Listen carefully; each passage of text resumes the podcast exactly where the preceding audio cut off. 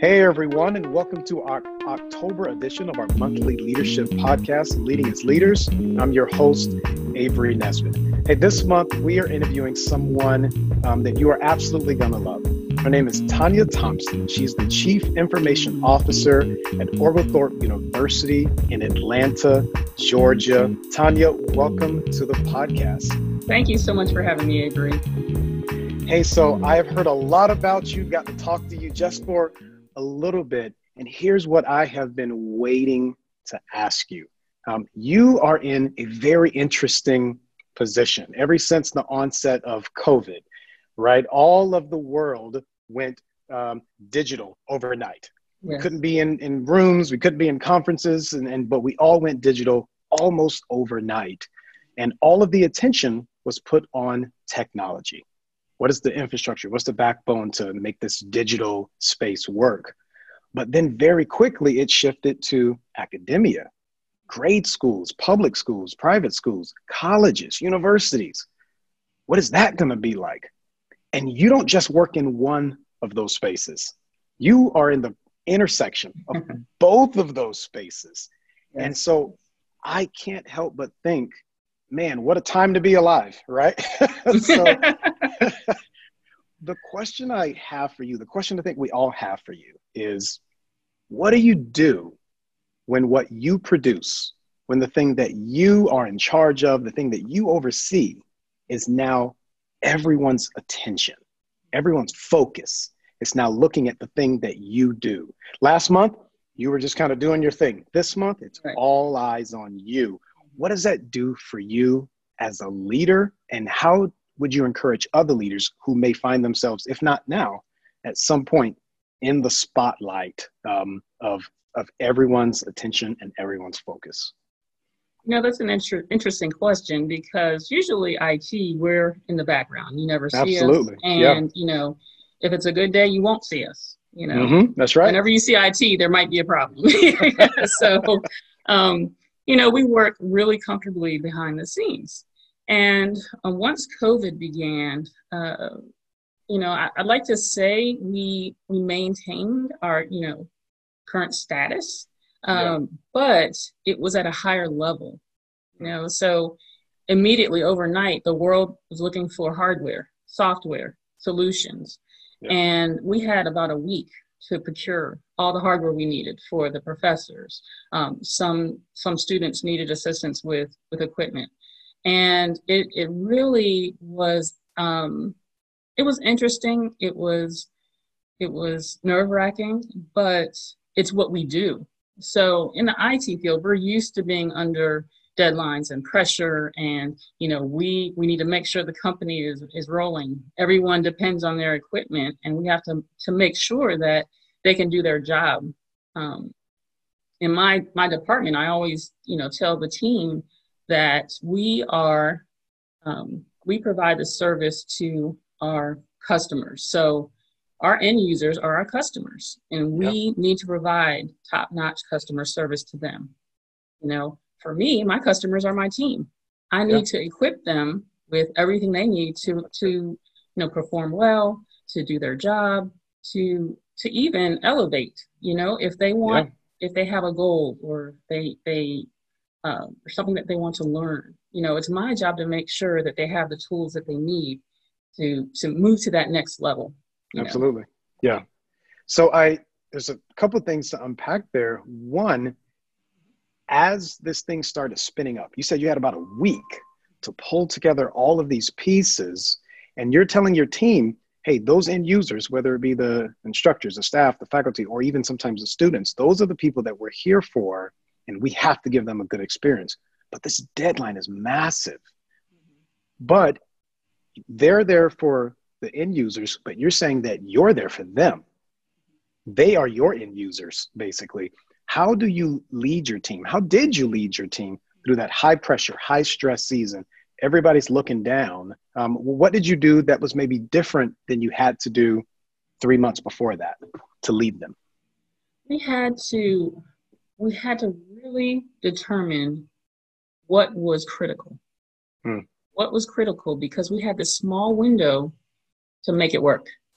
That's right. And we had to make the entire community, our campus community, had to work.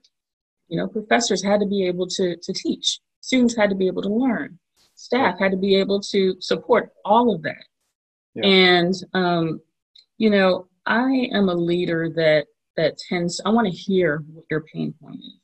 And let's let's work on working on that part of it so that it becomes easier to to focus on, you know, the things that we love.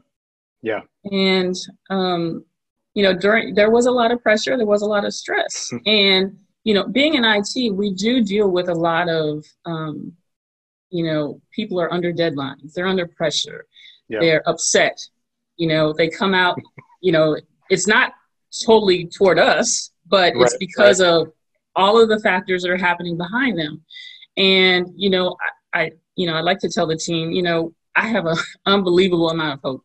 I have an unbelievable amount of hope. And they're like, you know, they look at me strange sometimes, but, you know, if there's any way we can figure this out and make it work, you know, it may not be, you know, that straight road to get there, right. but if we can kind of maneuver around and get us to that endpoint, you know, everyone's happy.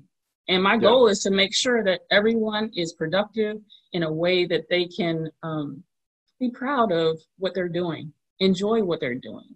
That's good. And, you know, be excited when something works.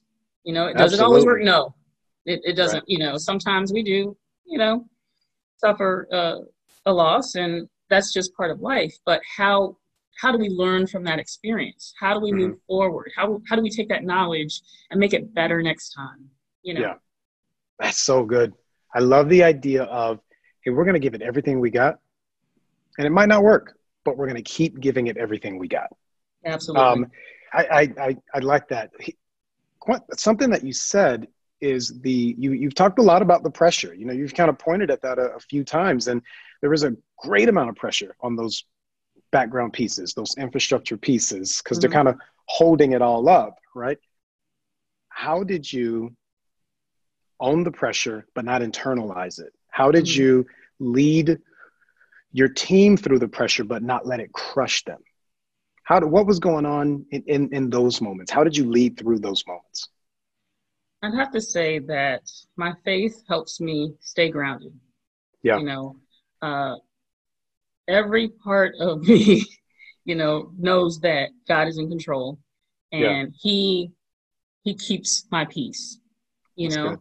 And I I also have to thank the line of supervisors and leaders that led me through my career.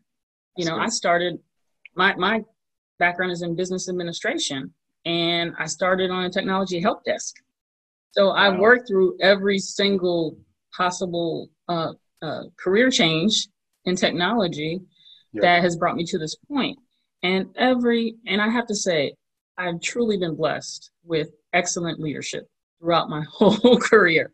And, you know, they're, they're, and, you know, I've taken pieces of, of what they've taught me and kind of meshed it into my leadership style.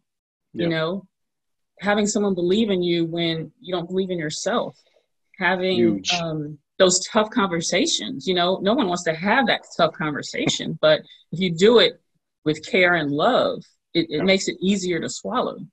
Um, so, you know, I, I, have to thank everyone that's helped me through this whole process. Um, yeah. And the leadership through each each and every one of my leaders has been phenomenal. That's so good. It's so good to be able to to point back and say, yeah, where I got today isn't just I pulled myself up by the bootstraps, right? There were some deposits along the way. Um, and, and leaning on those deposits and leaning on your faith allows you to get through these moments. What would be your final encouragement to leaders today going through or maybe even sensing they're about to go through one of these one of these career defining moments so to speak mm-hmm. where all the eyes are on them all the, the the pressure's cranking up but they know that they can do it. Deep inside, they know that they can do it, but they need something. What's the encouragement that you would give to leaders today? I would say don't feel that failure is the end. You know, mm. look at it as a beginning. Okay, it didn't work out this way, but next time I know another way to do this and a better way to do this. Um, build on your network. You know, I, in addition to the leadership, I've had a network of um, technology professionals that without them, I wouldn't be here either. So, you know, leaning on and, and learning from other leaders and even from your team. Your team can teach you so much about yourself that, you know, listen. That's, you know, the biggest thing that leaders need to do is listen and hear what they're saying. Because if you miss that, you know, you could miss a grand opportunity to one, build other leaders and, and become a better leader. That's good. That's so good. Tanya, thank you so much for joining us on the podcast. This has been me. fantastic. This has been I've enjoyed it. hey, for everyone joining us, you can find out more information on leadingasleaders.com. You can also follow us on iTunes, and hopefully, something we've said today helps you as you're leading as leaders. Thanks, everyone.